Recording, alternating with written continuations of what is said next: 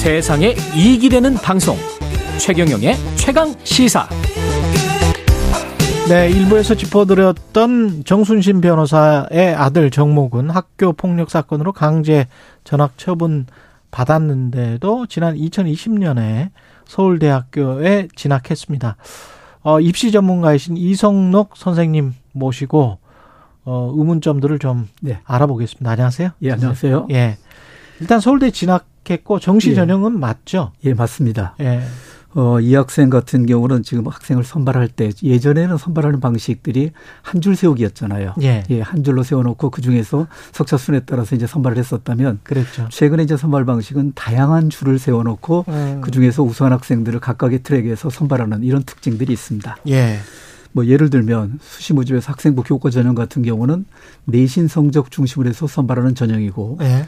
학생부 종합 전형 같은 경우는 학교 생활 전반에 대해서 내용을 확인하면서 학생들의 학업 역량이라든지 그다음에 진로 역량, 공동체 역량 등을 총성적 종합적으로 평가하는 전형이라고 할 수 있는데, 여기서 지금 문제된 이제 정시 전형 같은 경우는 최근에 이제 반영하는 방식들을 본다라면 학생부를 일부 반영하지만 영향력은 실질적으로 그렇게 크지 않는 이런 특징이 있으면서 수능 성적 중심으로 해서 평가하는, 그러네요. 이런 특징들이 있다는 겁니다. 그렇기 때문에 학력고사 뭐 이랬던 거죠. 그렇죠. 그렇죠. 지금 이제 수능 성적 중심으로 해서 선발을 하고 있기 때문에 수능 성적에서 몇 점을 맞았느냐, 고득점 여부에 따라서 합격이 결정되는 이런 특징이 있습니다. 그러니까 수시 학생부 전형 뭐 정시에서 합격했기 때문에 입학이 가능했다. 예. 근데 학교에 폭력 처분이나 이런 게 분명히 있었을 거 아니에요? 생기부나 뭐 이런데? 예, 이제 모집 요강에는 지원 자격이라든지 전형 요소라든지 전형 방법에 대해서 구체적으로 제시가 되고 있는데, 예. 2020학년도 서울대 정시 모집 요강을 자세히 살펴보면 수능 100% 전형이라는 것이 분명히 명기가 돼 있습니다. 수능 100%? 예, 수능 100%로. 그런데 여기에 이제 단서 조항이 하나 붙어 있습니다. 예. 단서 조항이 학교 폭력 관련 처분 여부로서 감점 요소를 결정할 수 있다는 내용이 포함되어 있는데, 단서 조항에. 예, 예. 그래서 이제 여기서 학폭과 관련된 처분 여부를 감점 요소로 활용할 수 있다. 활용할 수 있다. 예. 감점 요소로 활용할 수 있다. 예. 얼마나 감점을 하는지에 대해서는 나름대로 이제 서울대학에서 나름대로 내규로서 정해놓은 부분들이 있을 겁니다. 그렇겠네요. 예. 그래서 네. 이제 여기서 얼마나 감점을 했는지 이런 것이 이제 관건이 될 텐데, 예. 대개 이제 감점을 하는 비중을 본다라면 결국은 그 전형을 하는 데 있어서 핵심적인 요소를 침해할 정도로 그렇게 심각한 정도의 감점을 하느냐 하는 부분들에 대한 내용인데, 당락을 좌우할 정도로 그렇게 큰 영향력을 주는 것은 현실적으로 그렇게 많지 않다. 그렇게 하는 이유는 아까 말씀하신 걸 복기해보면 수시, 학생부 전형, 예. 정시가 있는데, 예. 정시의 취지는 학력을 주로 보는 걸로 하기 때문에, 그렇죠. 100% 하는 걸로 하기 때문에 뭐 어지간한 일이 아니면, 그렇죠. 뭐 괜찮다 뭐 이런 취지인가 보네요. 예, 게다가 이제 그 학폭이 가지고 있는 위중함의 정도를 어느 정도로 위중함의 정도를 어떻게 이제 가늠할 거냐. 그러네요. 예, 이 정성적 판단이 필요한 부분들이 되겠죠. 어떻게 쓰여져 있었는지도 중요하겠습니다. 그러면. 예, 그렇죠. 이제 그 기록된 내용들을 토대로 해서 어떤 내용이 이렇게 핵심적으로 드러나 있었는지 하는 부분들에 대한 판단을 하는데, 그 나름대로 규정이 이제 그 서울대학에서 입시 요강에 분명히 나와 있는 이런 부분들이 있기 때문에, 그런 내용만 확인해 보면 이 전형이 과연 제대로 실시가 됐느냐 하는 것들은 금방 확인할 수 있는 내용이 되겠습니다. 예. 그러면 뭐 감점이 어느 정도 됐는지는 모르겠고, 대부분의 다른 대학들도 이렇게 서울대 같이 그렇게 합니까? 정시 전형에서는? 예. 학생 선발과 관련된 이제 시행 계획이라든지 모집 요강 같은 경우는 관계 법령이라든지 대학 입학 전형 관리위원회 심의를 거쳐서 대학이 일정 부분 자율적으로 결정을 해서 고시를 하게 됩니다. 자율적으로? 예. 그런데 이제 학교 폭력과 관련된 처분을 받았었을 때 어떤 조치를 한다라는 내용도 자율적으로 결정이 돼서 그 명기가 되는 이런 특징들을 가지고 있는데, 뭐 예를 들어 보면 어떤 대학 같은 경우는 이 학교 폭력과 관련된 처분 여부를 반영하지 않는다. 라는 내용들도, 그래, 아예 그런 부분들이, 예, 반영하지 않는 대학들도 상당수의 대학들이 있습니다. 그렇게 아주 규정을 그렇게 써놓은 대학들도 있습니까? 예, 예. 아니, 규정을 써놓지는 않았다 하더라도 반영하지 않는 점들이 기록이 안 돼 있기 때문에. 아, 그렇군요. 예. 게다가 어떤 대학 같은 경우는 뭐 예를 들어서 스포츠 지도학과 지원자 중 학교 생활 기록부에 폭력 사실이 기재된 경우에 정도에 따라서 본교 대학 입학 공정관리위원회 대책 심의를 거쳐서 전형 제외 또는 감점을 할 수 있다. 이렇게 규정이 돼 있는 학교도 있습니다.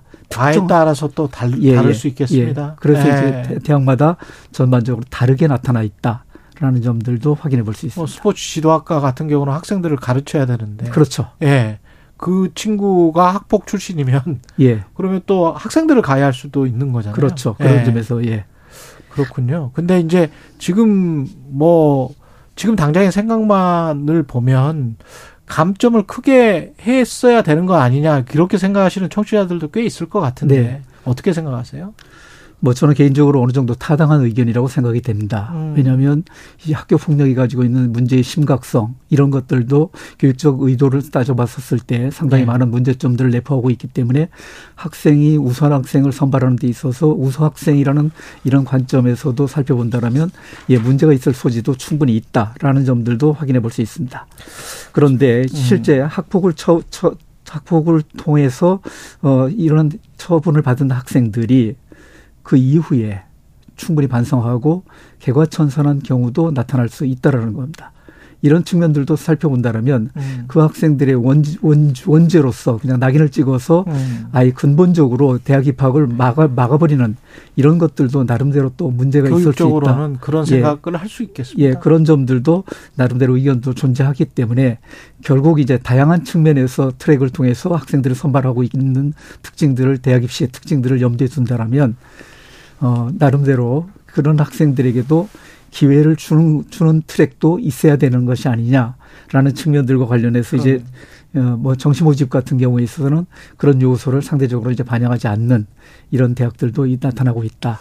선생님 말씀하신 대로 학폭의 내용이 중요할 것 같은데 다른 나라 같은 경우에 특히 인종차별이 심했던 미국 같은 나라 같은 경우는 혐오 발언을 하면 아예 퇴학이거든요. 퇴학이에요, 그냥. 퇴학인데 한국 같은 경우는 이 친구 같은 경우도 사실은 혐오 발언이 있었잖아요. 그러면 이게 무슨 생각의 자유는 존중한다고 하더라도 이걸 혐오 발언을 이렇게 지속적으로 했다면 이거는 좀 우리가 너무 말랑말랑한 거 아니에요? 그런 거. 그러니까 우리 사회가 지금까지 학교 폭력에 대해서 나름대로 좀 관대했던 이런 측면들도 가지고 있었던 이런 점들도 엿볼 수 있는 특징이 아닌가라는 생각이 듭니다. 그러네요. 그런 측면에서 이제 학교 폭력과 관련해서 저는 개인적으로는 이 폭력 처분 여부에 대해서 실제 엄격하게 입시에서도 나름대로 반영할 수 있는 특징들이 있었으면 좋겠다라는 점들도 반영을 했어. 그러니까요. 내용이 얼마나 자세히 기재되어 있을까 이것도 좀 의심스러운데 생기부에 페르시안 트리플님이라고 청취자분 중에 생기부에는 정성적인 내용 기재되지 않고 맞습니다. 어떤 조치가 내려졌는지만 기재된다. 서울대학에서 지금 나름대로 그 관건이 되는 이 제한적인 내용에 대해서 나름대로 문제를 삼았던 내용들 중에 하나가 어느 정도로 이 학교 폭력을 행한 내용인지 하는 부분에 대한 구체적인 진술이 돼 있지 않고 전학 조치라든지 또 학교 폭력으로 인해서 사회봉사를 몇 시간 하도록 조치를 했다든지 이런 내용들만 기술이 돼 있기 때문에 정도를 파악하는 데 있어서는 현실적인 어려움이 있기 때문에 그런 판단을 하지 않았나 하는 생각을 해보고 있습니다. 조윤수님은 저는 피해자들의 입장을 우선 고려해야 한다고 봅니다. 가해자들이 아무리 개과천선한다고 해도 피해자들이 회복되는 건 아닙니다. 이런 의견을 주셨는데 어떻게 해야 되나요? 저는 충분히 그 동의를 할 수 있는 이런 부분들의 내용으로 파악해 볼 수 있겠습니다. 사실은 피해자들 같은 경우는 그런 이유 때문에 극단적인 선택도 하고 학업이 제대로 진행이 안 됐을 거란 말이죠. 그런 것뿐만 아니라 실제 이 인간적인 측면에서도 생각을 해본다면 이 사람들이 받은 그 피해자들이 받는 고통을 말할 나위 없는 큰 고통을 겪고 있는 모습들을 엿볼 수 있습니다. 이런 식으로 이렇게 질질 끌어가지고 어떻게든 자기 자식을 가해자인 자식을 이렇게 법적으로 빠져나갈 수 있도록 예. 하는 이런 게 일반화됐다는데 그것도 사실입니까?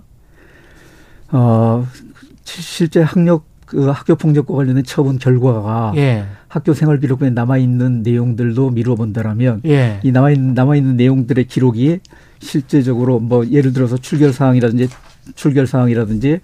그 또 학적 인적 사항과 관련된 특기 사항에서 제시된 내용들이 2년만 지나고 나면 이것들이 기록이 또 삭제되도록 돼 있습니다. 아, 2년만 지나면 예. 나름대로 여러 가지 그 법적으로 장치를 통해서 빠져나갈 수 있는 이런 그러네요. 요소들도 나름대로 많이 내포를 하고 있습니다. 정성적인 것도 없고 예.